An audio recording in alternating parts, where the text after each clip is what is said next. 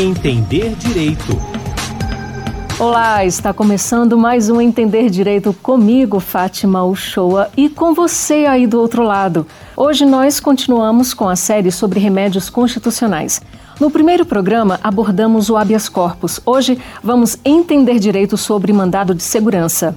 Esse remédio constitucional está previsto na Constituição Federal de 88, sendo incluído dentre as garantias e direitos fundamentais do cidadão nos incisos 69 e 70 do artigo 5 do texto constitucional. Também está disciplinado na Lei 12.016 de 2009. Para entender direito sobre mandado de segurança, a gente está aqui com o juiz federal do TRF2, Ailton Bonomo Júnior.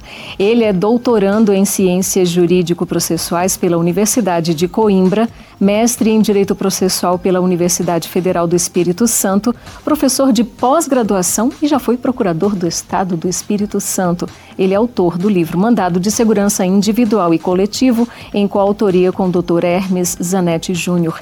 Também seja muito bem-vindo aqui ao Entender Direito, professor Ailton Bonomo. Obrigado, Fátima. Para mim é uma grande satisfação estar aqui nesse prestigiado programa espero que eu possa contribuir com todos nós aí para a gente aprender um pouquinho mais sobre o mandado de segurança. Com certeza, a gente vai aprender também com o nosso outro convidado, que é Diego Pureza. Ele é advogado, pós-graduado em Ciências Penais, em combate à corrupção e em docência do ensino superior. Também é professor de Direito Penal, Processual Penal, Legislação Penal Especial e Criminologia Palestrante com ênfase em temas penais e autor de obras e artigos jurídicos, professor Diego Pureza, muito bem-vindo ao Entender Direito. Muito obrigado, Fátima. É uma honra estar aqui com vocês nesse prestigiado programa, né, Entender Direito, e ao lado de um grande nome aí do, do direito, tema do mandato de segurança, que é o doutor Ailton. Vai ser um enorme prazer participar aqui com vocês. Então, já começando com você, professor Diego, eu gostaria de saber sobre o histórico do mandado de segurança, também chamado em latim de Writ of Mandamus.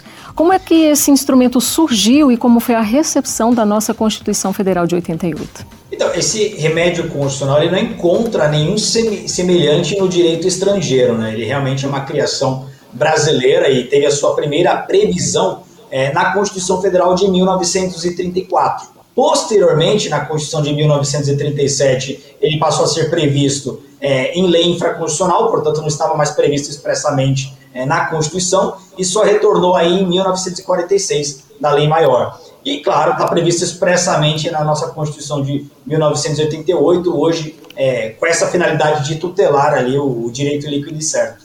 Bom, o professor Diego aí falou, o professor Ailton, sobre tutelar o direito líquido e certo, mas é, de um modo geral, então, para que serve o mandado de segurança, além dessa tutela aí?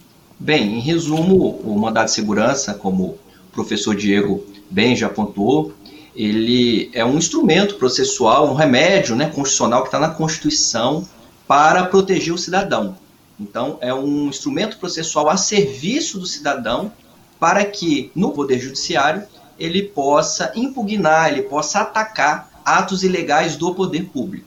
Nessa mesma linha, professor Ailton, o que, que deve se entender por direito líquido e certo a que o texto constitucional faz referência? Fátima, nessa expressão direito líquido e certo, há uma grande confusão, porque na verdade não é o direito que tem que ser líquido e certo, porque ou o direito é certo ou não é certo, não existe meio direito.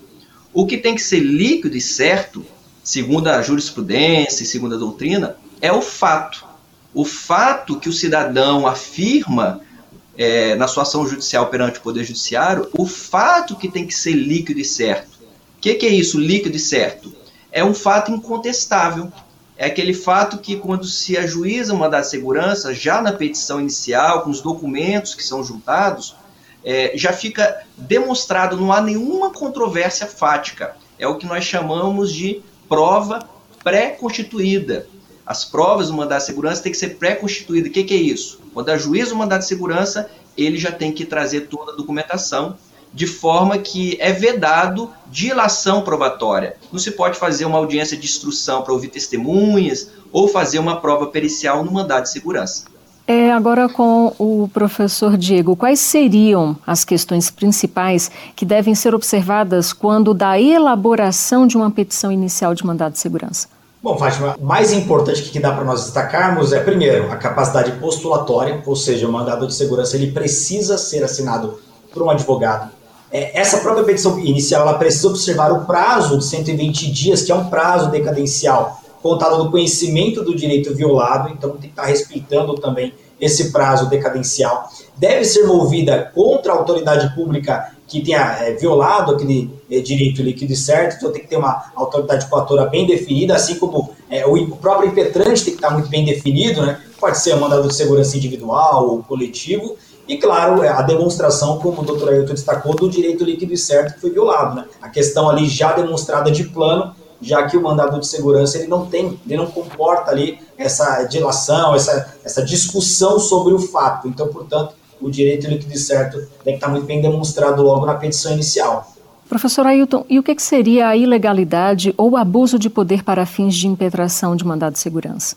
É, bem, o ilegalidade e abuso de poder aí, é, na verdade, não são duas coisas distintas, né? Porque o abuso de poder é uma espécie de ilegalidade. Então, o que tem que ficar comprovado no mandado de segurança é uma ilegalidade. Mas é a mesma ilegalidade que é alegada, que é discutida numa ação sobre procedimento comum.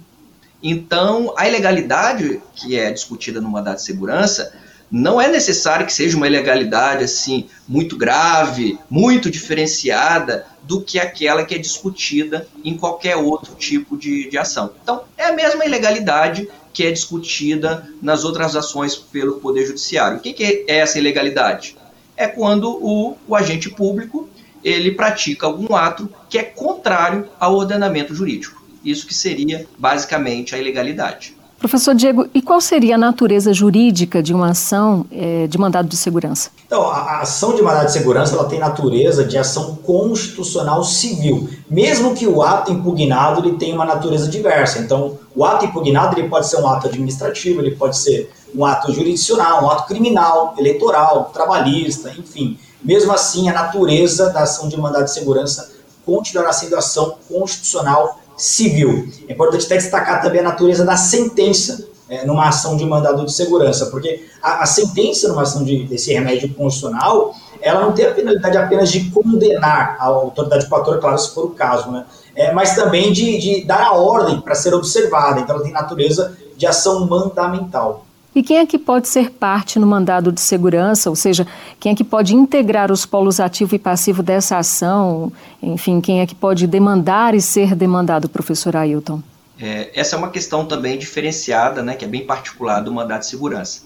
Tanto o polo ativo, tanto o polo passivo, há umas particularidades em relação à ação do procedimento comum. No polo ativo, pode ser uma pessoa física ou uma pessoa jurídica. É, Inclusive, o próprio poder público pode figurar como parte autora. Às vezes, a gente, eu vejo na prática, já me deparei com ações para julgar em que é, um município impetra um mandado de segurança contra a União, por exemplo. Então, não há nenhum problema que o próprio poder público, se estiver sendo violado um, violado um direito líquido certo dele, que ele figure no polo ativo. E também mais uma distinção, no polo ativo do mandado de segurança, até um ente despersonalizado como, por exemplo, um PROCON, como uma Câmara de Vereadores, elas podem figurar no polo ativo quando elas tiverem defesa de suas prerrogativas institucionais. No polo passivo, há uma outra grande diferença também.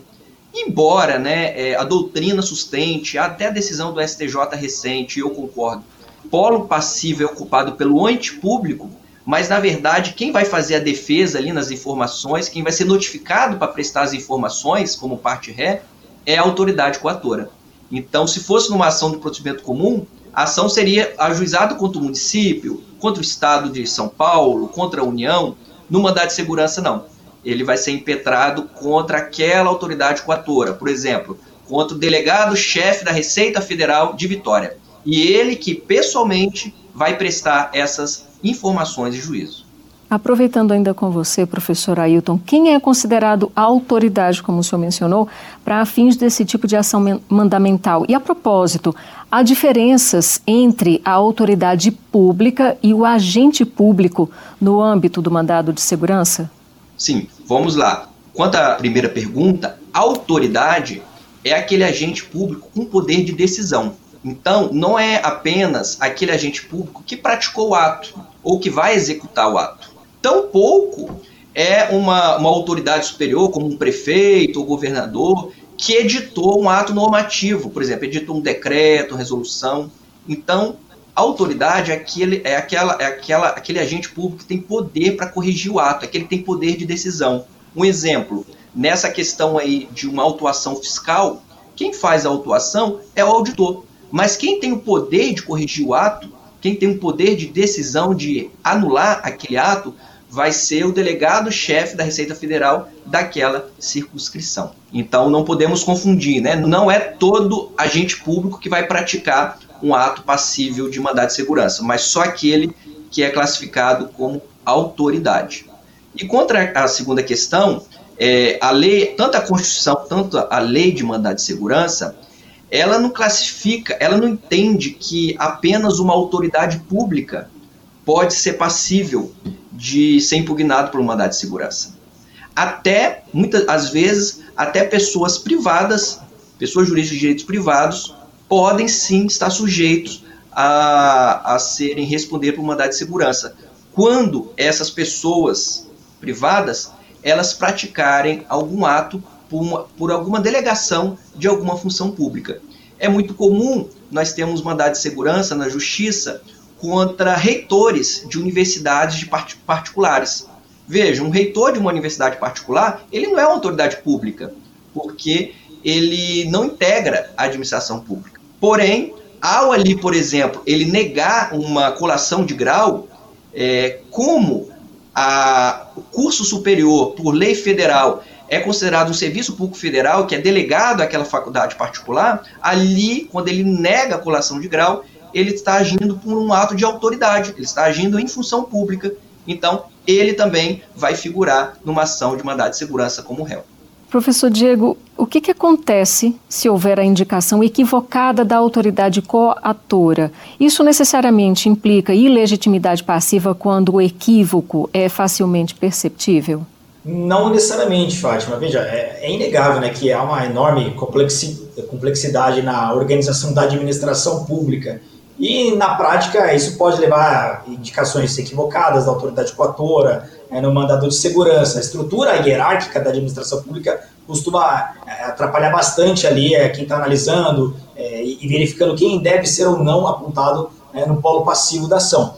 Justamente por esse tipo de complexidade, o Brasil ele passou a adotar a chamada teoria da encampação. Essa teoria da encampação ela tem a finalidade de convalidar é, é, eventual vício processual de indicação equivocada e da autoridade coatora no mandato de segurança. Então, é, a título de exemplo, e, o exemplo que eu vou destacar aqui é bem emblemático, que ele vem construindo os requisitos que o Superior Tribunal de Justiça ele aponta como necessário para aceitação dessa teoria da encampação, mas a título de exemplo, vamos imaginar ali que é, um sujeito que entende que seu direito líquido certo foi violado, ele impetra um mandado de segurança, colocando como autoridade coatora o ministro da Economia. Só que na prática a gente acaba percebendo que, na verdade, a autoridade coatora seria o secretário da Receita Federal. Então, nesse caso, imagine que o ministro da Economia ele se manifesta e até concorda, até defende o mérito do ato impugnado.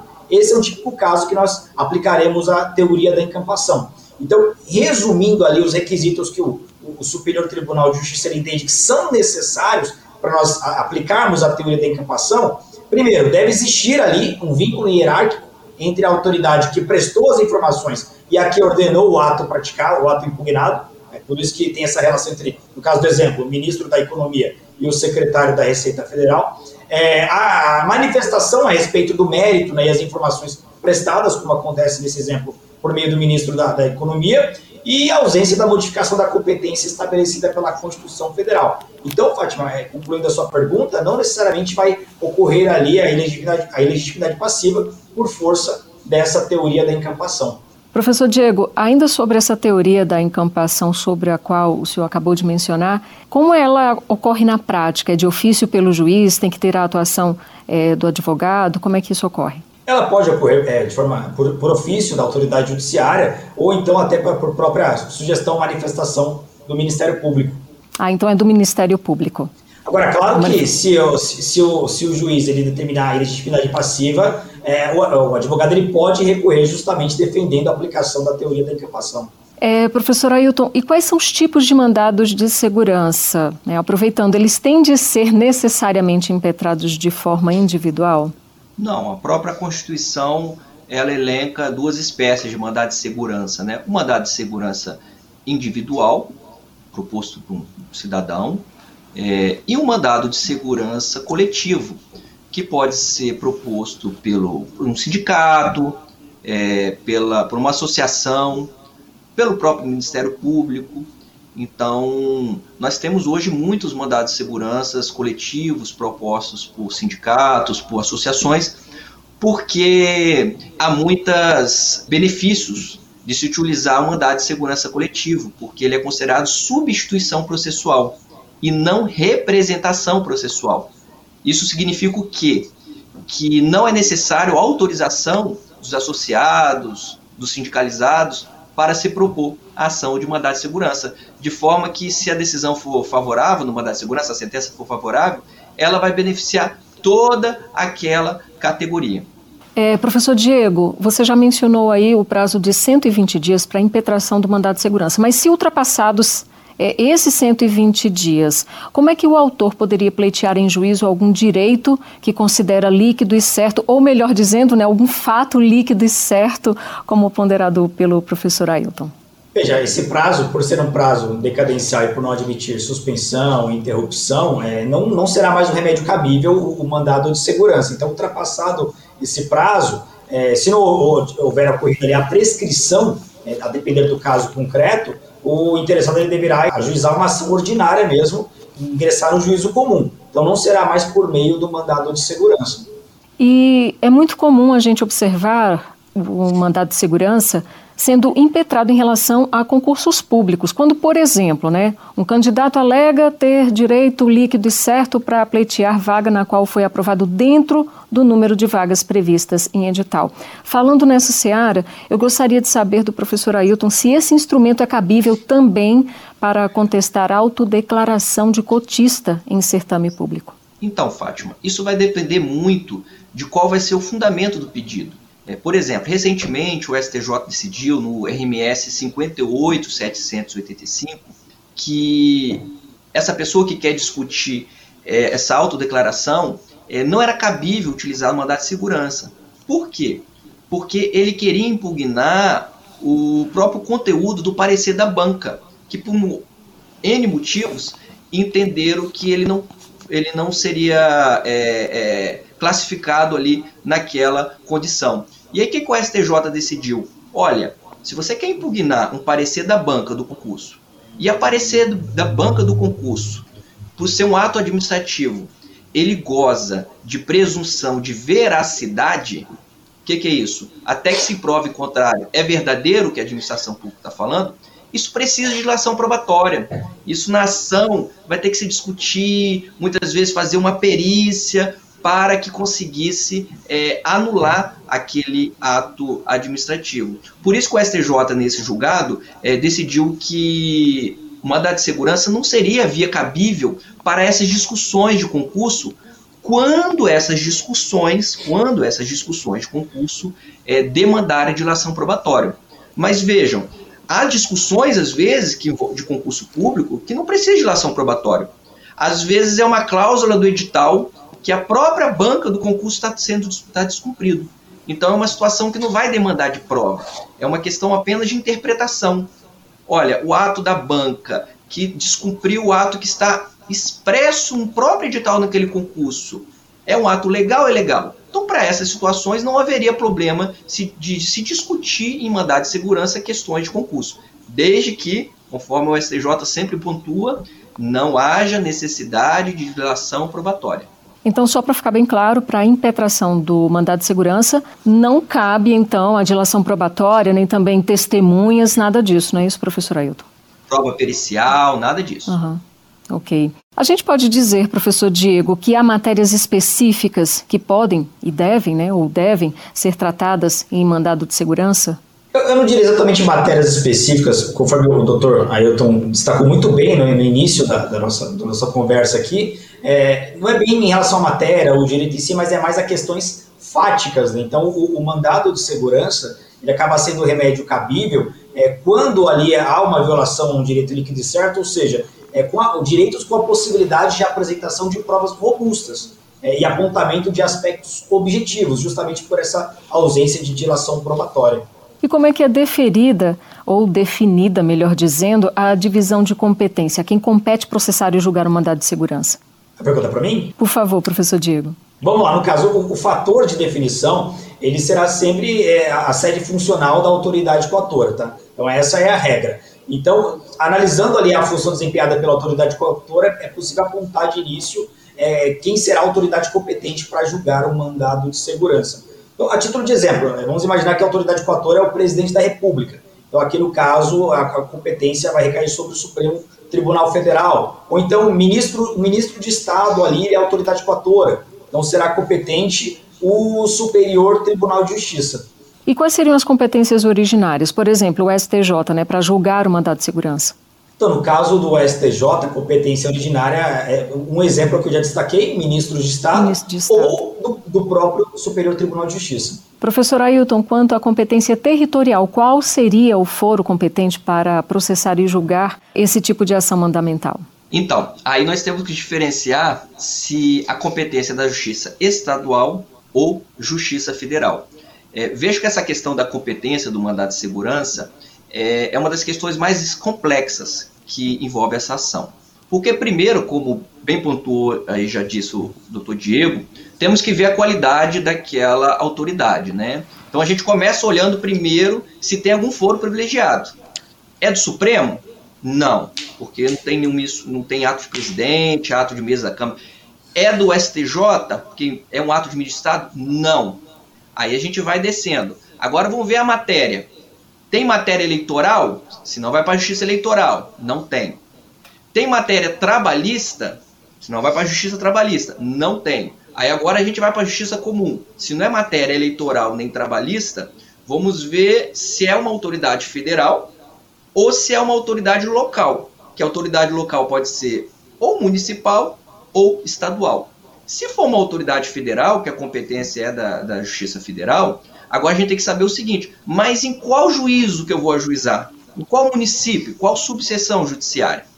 Para a Justiça Federal, o artigo 109, parágrafo 2 da Constituição Federal, ela tem uma regra clara que define a competência territorial da Justiça Federal para todos os tipos de ações, inclusive mandado de segurança. Hoje, os, tanto o STF tanto o STJ entende que essa regra do artigo 109, parágrafo 2 da Constituição, se aplica para mandar de segurança. Que regra é essa? Uma opção de foro por parte do cidadão. Então, se uma autoridade federal pratica um ato ilegal contra o cidadão, esse cidadão pode propor um mandado de segurança. Ele vai propor na Justiça Federal. Mas aonde? Em qual juízo? Em qual subseção? Ele pode propor na, sub, na seção do domicílio dele, ele pode propor onde ocorreu o fato, ele pode propor onde situa a coisa, se tiver alguma coisa discutindo, ou ele pode propor na capital, em Brasília, no Distrito Federal. E o Supremo ainda fez uma interpretação ainda que ele ainda pode propor na capital do estado dele. Então, se o cidadão mora no interior, ele pode propor na cidade onde ele mora, no interior, uma mandado de segurança, ou ele pode propor na capital do estado dele, ou ainda pode propor no Distrito Federal. Isso é uma opção que cabe a ele, o cidadão, escolher. Isso quando se tratamos de mandado de segurança impetrado na Justiça Federal, porque nós temos uma regra expressa né, no artigo 109. Agora, se é uma autoridade local, estadual, municipal, cuja competência sabemos é da Justiça Estadual, não há nenhuma regra nem na Constituição, nem na lei do mandado de segurança que defina aonde que vai ser o território, onde que vai ser o juízo que ele deve propor. E aí, segundo a doutrina e a jurisprudência, a gente segue a regra residual que está prevista no Código de Processo Civil, que o mandado de segurança deve ser proposto no local da sede da autoridade. Então, se é uma autoridade, por exemplo, um é, delegado da Polícia Federal que trabalha no Rio de Janeiro, o ato foi praticado por ele, a ação tem que ser proposta pelo cidadão no município, na subseção, é, é, no, no foro do juízo do Rio de Janeiro. Ainda com você, professor Ailton Bonomo, Eu gostaria de saber se o juízo é incompetente na análise do mandado de segurança. O que, que acontece então com essa ação? Não é mais novo, né? Já desde 2015 o Código de Processo Civil, o Código FUX, hoje toda determinação de incompetência, o juiz não extingue o processo. A regra é o juiz remeter para o juízo competente. Então, o juiz, ao se deparar com uma questão de incompetência, ele encaminha o processo para o juiz competente. Então, se era de Vitória, mas na verdade era para ser Rio de Janeiro, eu aqui de Vitória determino a remessa para o Rio de Janeiro. Porém, é bom que se diga, é, o STJ tem uma ressalva. A jurisprudência do STJ fala que só pode remeter esse processo se não for o caso de mudar uma competência absoluta. E isso acontece muitas vezes, né, quando é proposto no STJ contra um ministro de Estado, e aquele ministro de Estado, no ato, não é praticado por ele, mas é por um outro secretário que não tem foro no STJ, então o próprio STJ acaba extinguindo o processo. Mas se o juízo não se atentou né, sobre essa incompetência e o mandato de segurança foi julgado, foi analisado, o que, que pode acontecer nesse caso?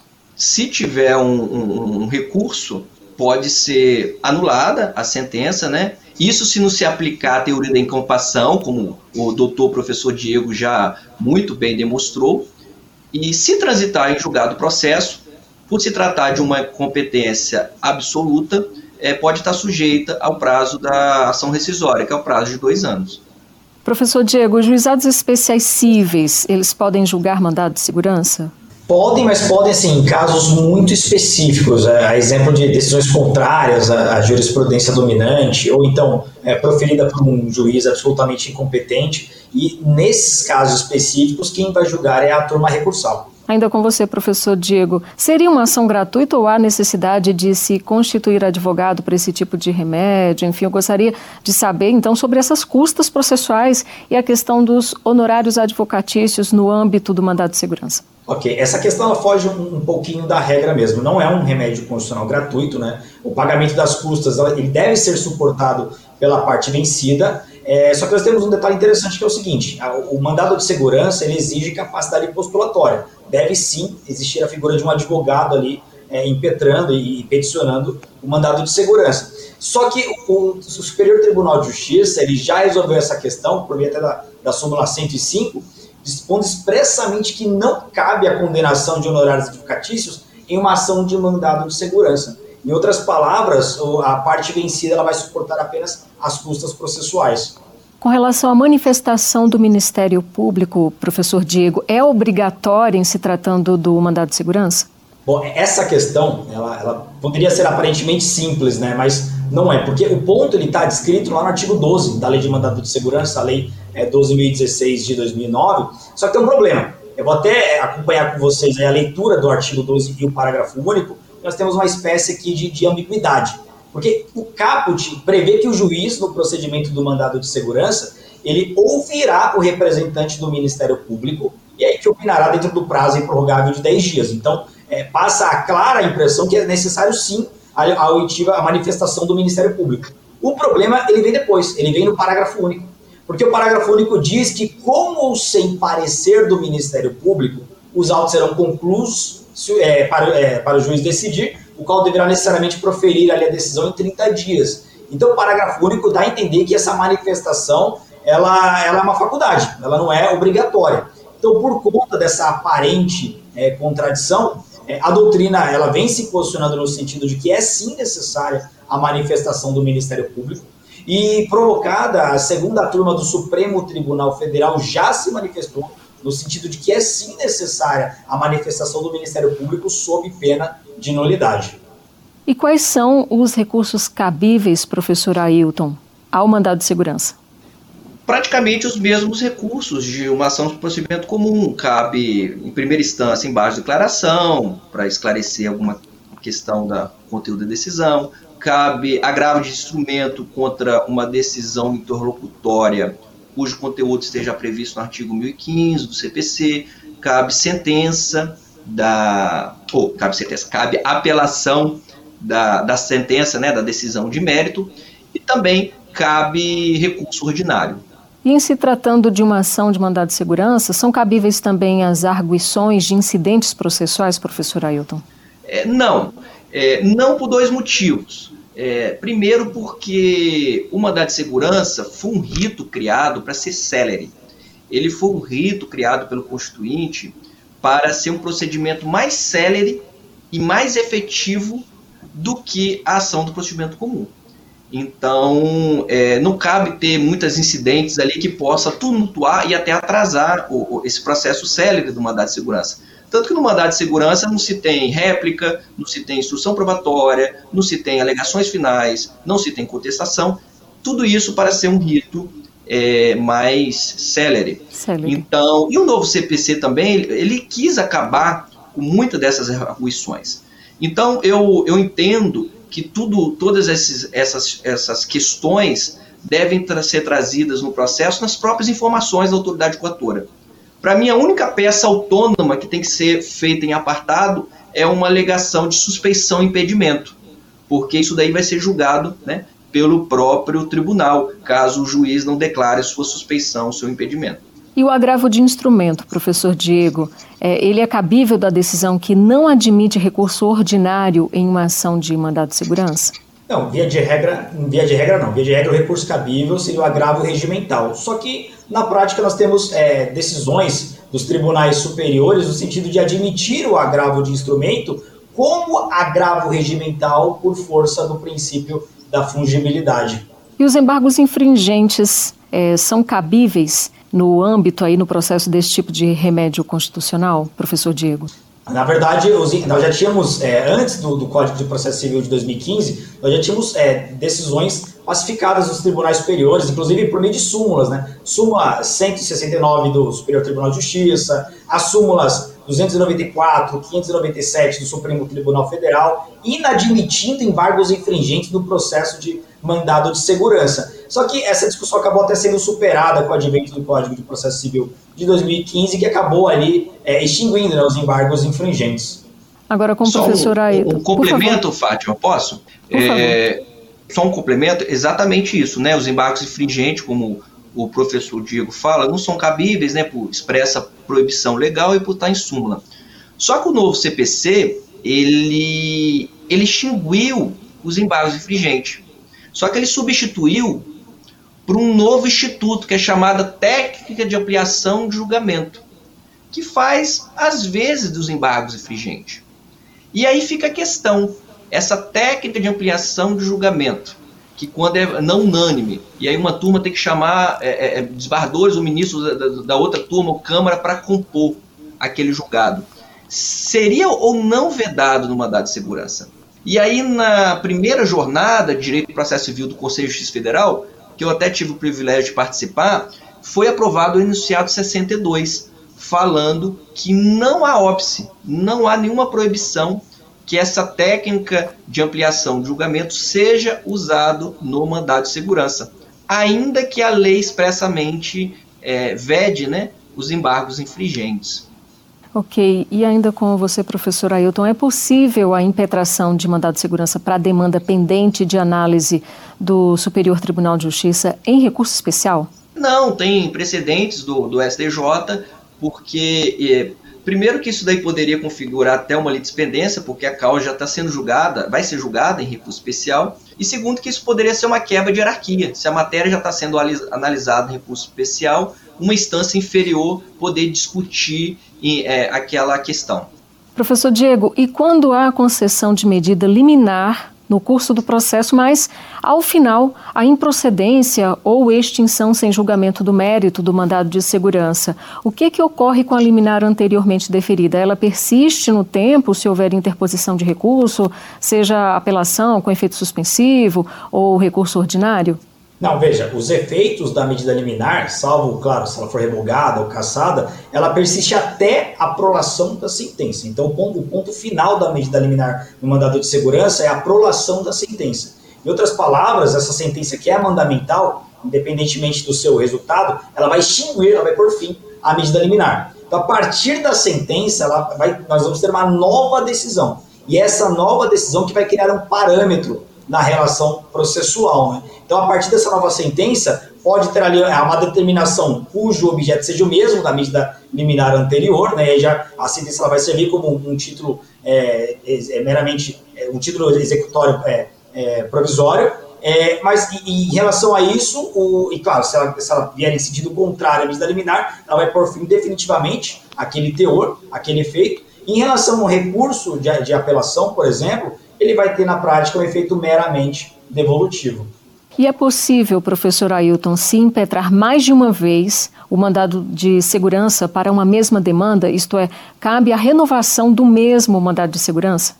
Se o processo for extinto é, sem resolução do mérito, não há nenhum problema, porque nós não estaremos aí diante da, do Instituto da Coisa Julgada, né?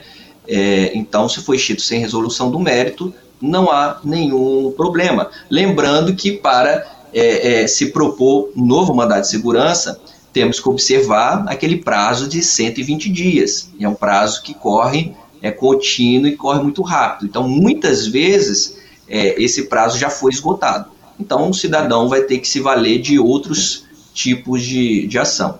E acontece também, é, a gente vê isso, por exemplo, em lides tributárias, que o mandado de segurança é julgado até no mérito. E, e é julgado no mérito, transito julgado, e depois se propõe um novo mandado de segurança para discutir aquele mesmo crédito tributário. E aí, poderíamos ou não, mesmo sendo julgado no mérito? Depende.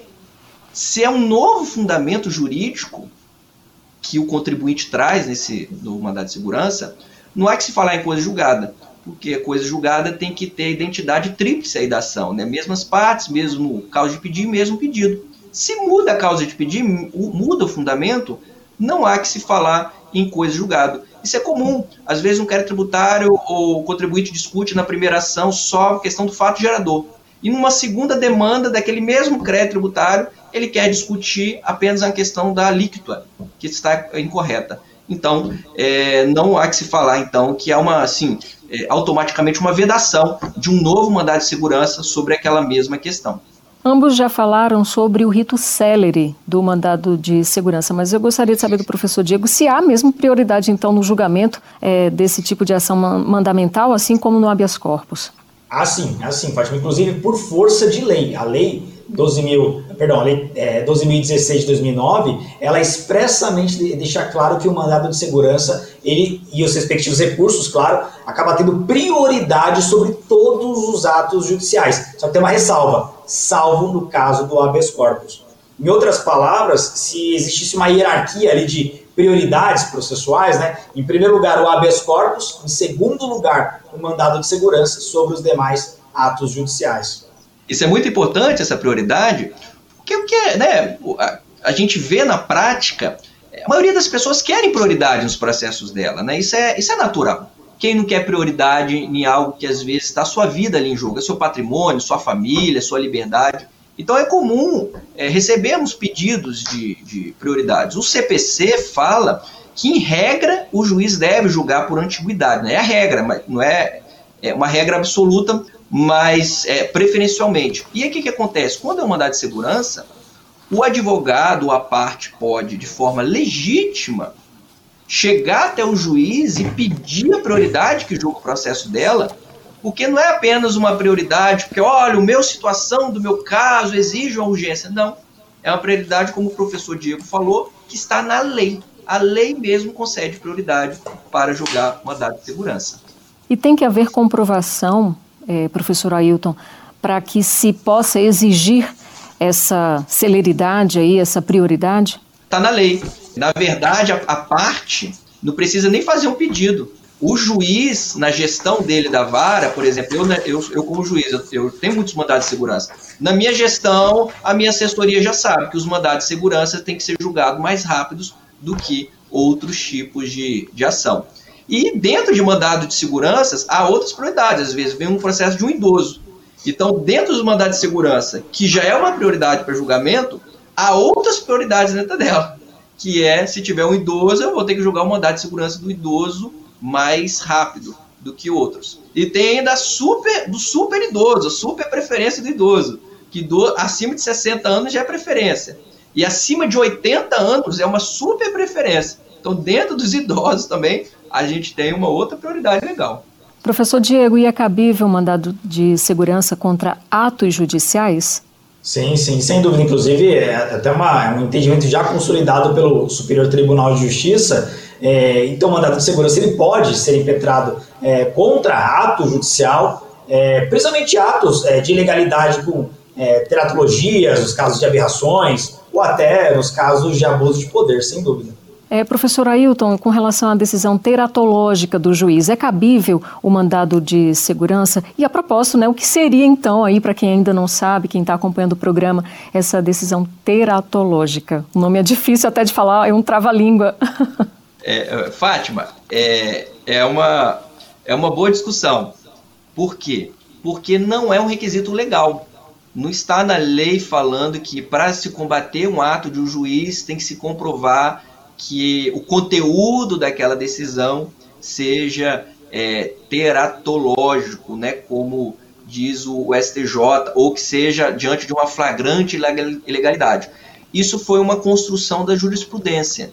E, embora tenha críticas de parte da doutrina, hoje é um tema pacífico, tanto no STF, tanto no STJ, que para que se impugnar, para que se impugne uma decisão judicial, é, tem que se comprovar essa teratologia. Olha, essa teratologia, o que, que eles querem dizer com isso? É que aquela decisão está muito clara, muito manifesta que ela é ilegal, que ela contraria as normas jurídicas, né? Mas é, veja que é um conceito muito subjetivo, né? Que às vezes para alguns possa entender que está manifesta a ilegalidade, outros entendam que não. E em decisão contra a qual não é, cabe recurso, é cabível então o mandado de segurança, professor Ailton? Isso, esse é um outro critério que o STJ e o STF, e está na própria lei, é, adotam, né? Para se combater um ato de um juiz, uma decisão judicial, tem que primeiro ficar demonstrado que é, haveria, no caso concreto, os recursos ordinários cabíveis. Porque o mandado de segurança contra um ato é, jurisdicional, a gente chama que ele vai ser utilizado como um sucedâneo recursal. O que, que é isso? Só cabe um mandado de segurança se foi esgotada as tentativas de se interpor o recurso cabível daquela decisão. Às vezes cabia apelação, cabia grave instrumento, cabia grave interno, cabia recurso ordinário. Só se da decisão do juiz não cabe nenhum recurso, aí sim é, poderia se propor esse mandado de segurança. Professor Diego, às vezes é perceptível, principalmente para o estudante que está iniciando aí o curso de direito, enfim, os concurseiros também, eles confundirem, né? Há uma confusão entre mandado de segurança e habeas corpus, justamente aí por essa igualdade de exigir a celeridade, né? Eu queria saber quais os principais pontos ou o principal ponto que difere esses dois remédios constitucionais. O principal ponto é o objeto em si, porque apesar de ambos tutelarem ali o direito líquido certo, o objeto do habeas corpus ele é muito mais restritivo, é o direito de ir e vir, é o direito ambulatorial, na liberdade de locomoção. Então perceba que o critério ele é residual. Tudo aquilo que não se enquadrar no, como habeas corpus, é como o direito de ir e vir, ou até nos objetos do habeas data, e, e se tratar de direito líquido certo, então de forma residual vai ser cabível aí o mandado de segurança. Muito interessante. Ambos falam aí com muitos exemplos e eu faço questão de sempre deixar claro aqui que os exemplos facilitam todo esse entendimento que é nosso objetivo principal aqui é fazer com que o nosso público que nos acompanha compreenda, entenda direito sobre o que a gente fala, né? Então, falando dessa vida prática aí é, do senhor é, professor Ailton, enquanto julgador, enquanto juiz, quais são os atos iniciais de um magistrado que se depara com uma ação de mandado de segurança? Eu gostaria então que você os pontuasse. Primeiro, a gente verifica a parte ré. Às vezes o advogado coloca a União, o Estado na parte ré, quando deve se colocar a autoridade coatora. Depois a gente verifica se essa autoridade coatora está correta. E, e aí não há nenhum problema de erro, porque é muito difícil, até nós, o judiciário, conhecer toda a estrutura administrativa. Muitas vezes nem nós sabemos. A gente tem que investigar para ver quem que de fato é a autoridade coatora para aquela situação. É, por exemplo, em matéria tributária da União, é, antes da inscrição em dívida ativa, se está discutindo o crédito tributário, a autoridade coatora vai ser algum agente da Receita Federal. Se já escreveu em dívida ativa, dali para frente, a autoridade coatora já passa a ser o procurador da Fazenda Nacional. Então é comum às vezes a gente ver alguns erros assim, né? Mas é porque é difícil mesmo às vezes a gente ter esse conhecimento. Então eu vejo, a gente verifica essa questão da autoridade, se está correto. A gente verifica a questão da competência, porque se tiver, por exemplo, é, é um ato de um ministro de Estado que está querendo se atacar, não vai ser juiz de primeira instância, a gente vai enviar o processo para o STJ. É, verifica ali na inicial se está fazendo esses pedidos de atrasados. Se estiver fazendo, a gente intimo a parte autora perguntando a ela: olha, não é viável fazer pedidos atrasados aqui no mandato de segurança. Você quer transformar a sua ação de mandato de segurança numa ação de procedimento comum? Não há nenhum problema. Naquele próprio processo ali, ele vai ser, ele faz emenda da inicial, corrige a petição inicial e vai ser transformado numa ação de procedimento comum. A gente verifica o prazo, se passou o prazo de, de 120 dias, é, verificamos essa questão aí se vai precisar de dilação probatória ou não. A gente, lendo a inicial, a gente já vê, olha, para essa situação precisa de prova pericial, porque a parte ela quer dizer que ela tem uma incapacidade, uma doença. E aí vou precisar fazer uma perícia com o médico no processo para dizer se ela tem ou não essa doença. Então, se precisa dessa dilação probatória, de início eu já aviso a parte, olha, não vai ser cabível no mandato de segurança. Você quer transformar o seu mandato de segurança numa ação comum? Se ela transformar, ok, a gente continua. Agora, se ela não transformar, aí muitas vezes a gente vai ter que extinguir o processo sem resolução do mérito por inadequação, porque não é cabível o mandato de segurança para aquela situação. Essas são algumas das questões que a gente olha quando a gente, a gente recebe né, inicialmente o mandato de segurança. E, e é bom o juiz, quanto mais cedo, melhor. Porque imagina, o processo continua, vai, quando chega lá na sentença, o juiz verifica que tem algum desses erros. E aí, às vezes, vai se perder um, muito tempo e, e, o, e, ali o Poder Judiciário não vai conseguir assegurar né, é, um direito, princípio fundamental que está no artigo 5 da Constituição, que é o direito à duração razoável de um processo. E esse olhar atento, além de seguir todo esse rito processual, também humaniza, de certa forma, os julgamentos, não é isso, professor Ailton? E em relação especialmente ao mandado de segurança, ter esse olhar atento aí para avisar as partes, enfim. Esse é o, é o espírito do Código de Processo Civil 2015, o Código FUX é esse espírito do juiz como um cooperador. O juiz ali, ele não é o protagonista do processo. O juiz ali, ele tem uma função diferente das partes, do Ministério Público, mas ele não é melhor nem pior. Então cabe ao juiz cooperar para as partes, cooperar para que elas possam superar alguns defeitos processuais, cooperar o juiz apontando aonde que está esse defeito, cooperar o juiz possibilitando que antes do juiz extinguir o processo, a parte possa corrigir. Eu digo que, na minha prática, 95% aí da, da meus despachos para se emendar uma petição inicial, 95% são atendidos pelos advogados. E o processo continua. Porque um outro diretriz desse Código de Processo Civil 2015 é o princípio da primazia do julgamento do mérito. O que, que é isso? O juiz, sempre que possível, ele tem que tentar julgar o mérito da demanda. Porque se ele extingue sem resolução do mérito, ele não resolveu o problema de direito material. Amanhã vai ter uma nova ação no judiciário para discutir aquela mesma questão. E o cidadão, quando o advogado fala com ele que o processo dele vai, foi extinto sem resolução do mérito, ele não entende. Ele acha que ele não tem direito. Ele acha que ele perdeu. Quando não é. É apenas por uma questão processual, o juiz, a, a ação dele foi inadmissível mas o juiz em nenhum momento entra no mérito para dizer se o pedido dele é procedente ou não, se ele tem o direito ou não. Professor Diego, e em relação a pedidos de indenização, o mandado de segurança cabível? Então, como o próprio é, doutor Ailton destacou, o mandado de segurança ele acaba tendo na prática essas confusões. Né? Ele não pode figurar ali como uma ação cabível para uma ação de cobrança, indenização, justamente porque são questões subjetivas, questões que geram discussão. Uma ação indenizatória, por exemplo, onde se discute um dano moral, é invada de subjetivismo, demanda dilação probatória, demanda apresentação de inúmeras provas, exemplo de testemunha, prova documental. Então, o mandado de segurança acaba não sendo a via mais adequada. A ação ordinária cumpriria muito melhor esse papel. Então, portanto, a gente acaba voltando né, naquela questão do direito líquido certo, que ele deve ser demonstrado de plano. Ele acaba sendo algo é, incontroverso. Então, por conta disso, questões de é, indenizações, ou até outros objetos, exemplo é, da própria cobrança, acabaram sendo mandado, é, mandado de segurança meio mais adequado.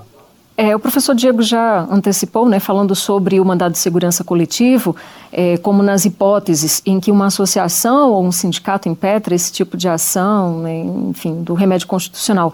Todos os associados e sindicalizados necessariamente têm que autorizar a substituição processual. gostaria de ouvir, então, o professor Ailton falando em relação se há jurisprudência, há precedentes do STJ nesse sentido. Não, nós temos duas, duas, duas figuras processuais. Uma é substituição processual, outra é representação processual.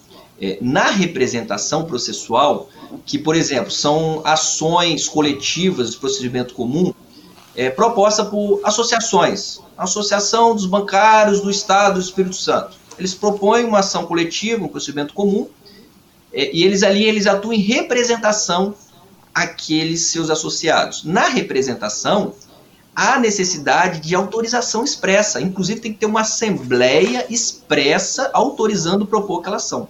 E, inclusive, também o rol de filiados tem que acompanhar a petição inicial.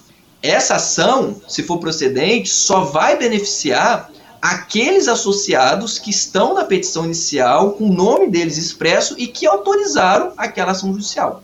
Outros associados que já existiam à época e que não autorizaram expressamente não vão ser beneficiados. Outros da categoria trabalhadores que não eram associados não vão ser é, beneficiados. Associados que se associaram depois do ajuizamento da ação não vão ser beneficiados. Isso é a representação. Substituição processual é diferente ali o, o sindicato ou associação ele substitui processualmente aquela as pessoas da sua categoria de forma que ele já tem por lei legitimidade para representá-los e assim não precisa de prévia autorização dos seus é, filiados. E mandado de segurança coletivo? Ele é representação ou ele é substituição processual? O Supremo já decidiu, inclusive tem súmula, falando que mandado de segurança coletivo é a figura da substituição processual, ou seja, não precisa da autorização dos filiados, nem se for sindicalizado e nem de associações. É por isso que as associações, elas preferem, elas optam, quando elas podem, propor um mandado de segurança coletivo. Porque se elas proporem uma ação coletiva no procedimento comum, vai ser representação, elas precisam de autorização. Agora, se sobre aquela mesma questão elas propuserem um mandado de segurança coletivo, não precisa da autorização dos seus associados. Excelentes explicações de ambos e a gente vai ficando por aqui, né? Hoje você entendeu direito sobre mandado de segurança, que foi o segundo de uma série de três programas sobre remédios constitucionais. Quem esteve aqui com a gente hoje foi o advogado e professor Diego Pureza, a quem eu agradeço a participação na nossa entrevista e todos os esclarecimentos, professor. Muito obrigada. Eu que agradeço, foi um prazer enorme participar do Entender Direito, Fátima. E ao lado de um grande nome do direito constitucional e, e realmente uma obra incrível aí do mandado de segurança, doutor Ailton, aqui me cumprimento e estarei sempre à disposição. Foi um prazer. Nosso outro convidado, a quem eu também agradeço a participação na nossa entrevista de hoje no Entender Direito, foi o juiz federal do TRF2 e professor Ailton Bonomo Júnior. Professor Ailton Bonomo, muito obrigada pela entrevista. Fátima, eu que agradeço, para mim é um grande privilégio estar participando e todos nós estamos aqui para aprender juntos e uma grande satisfação estar do lado aí do, do colega doutor Diego, um renomado professor da área de concursos públicos e que pode, podemos aqui, todos nós, aprendemos juntos, né? Muito obrigado. Nós agradecemos. No nosso próximo encontro, você vai conferir o terceiro e último programa da série Entender Direito Remédios Constitucionais, com o tema Ação Civil Pública, Ação Popular, Habeas Data e Mandado de Injunção. Se você quiser conferir novamente este e outros programas, basta acompanhar a programação da TV Justiça e da Rádio Justiça. Além disso, acessar o canal do STJ no YouTube. Estamos também em podcast nas plataformas de stream de áudio de sua preferência. É isso, pessoal. A gente se encontra. Entender Direito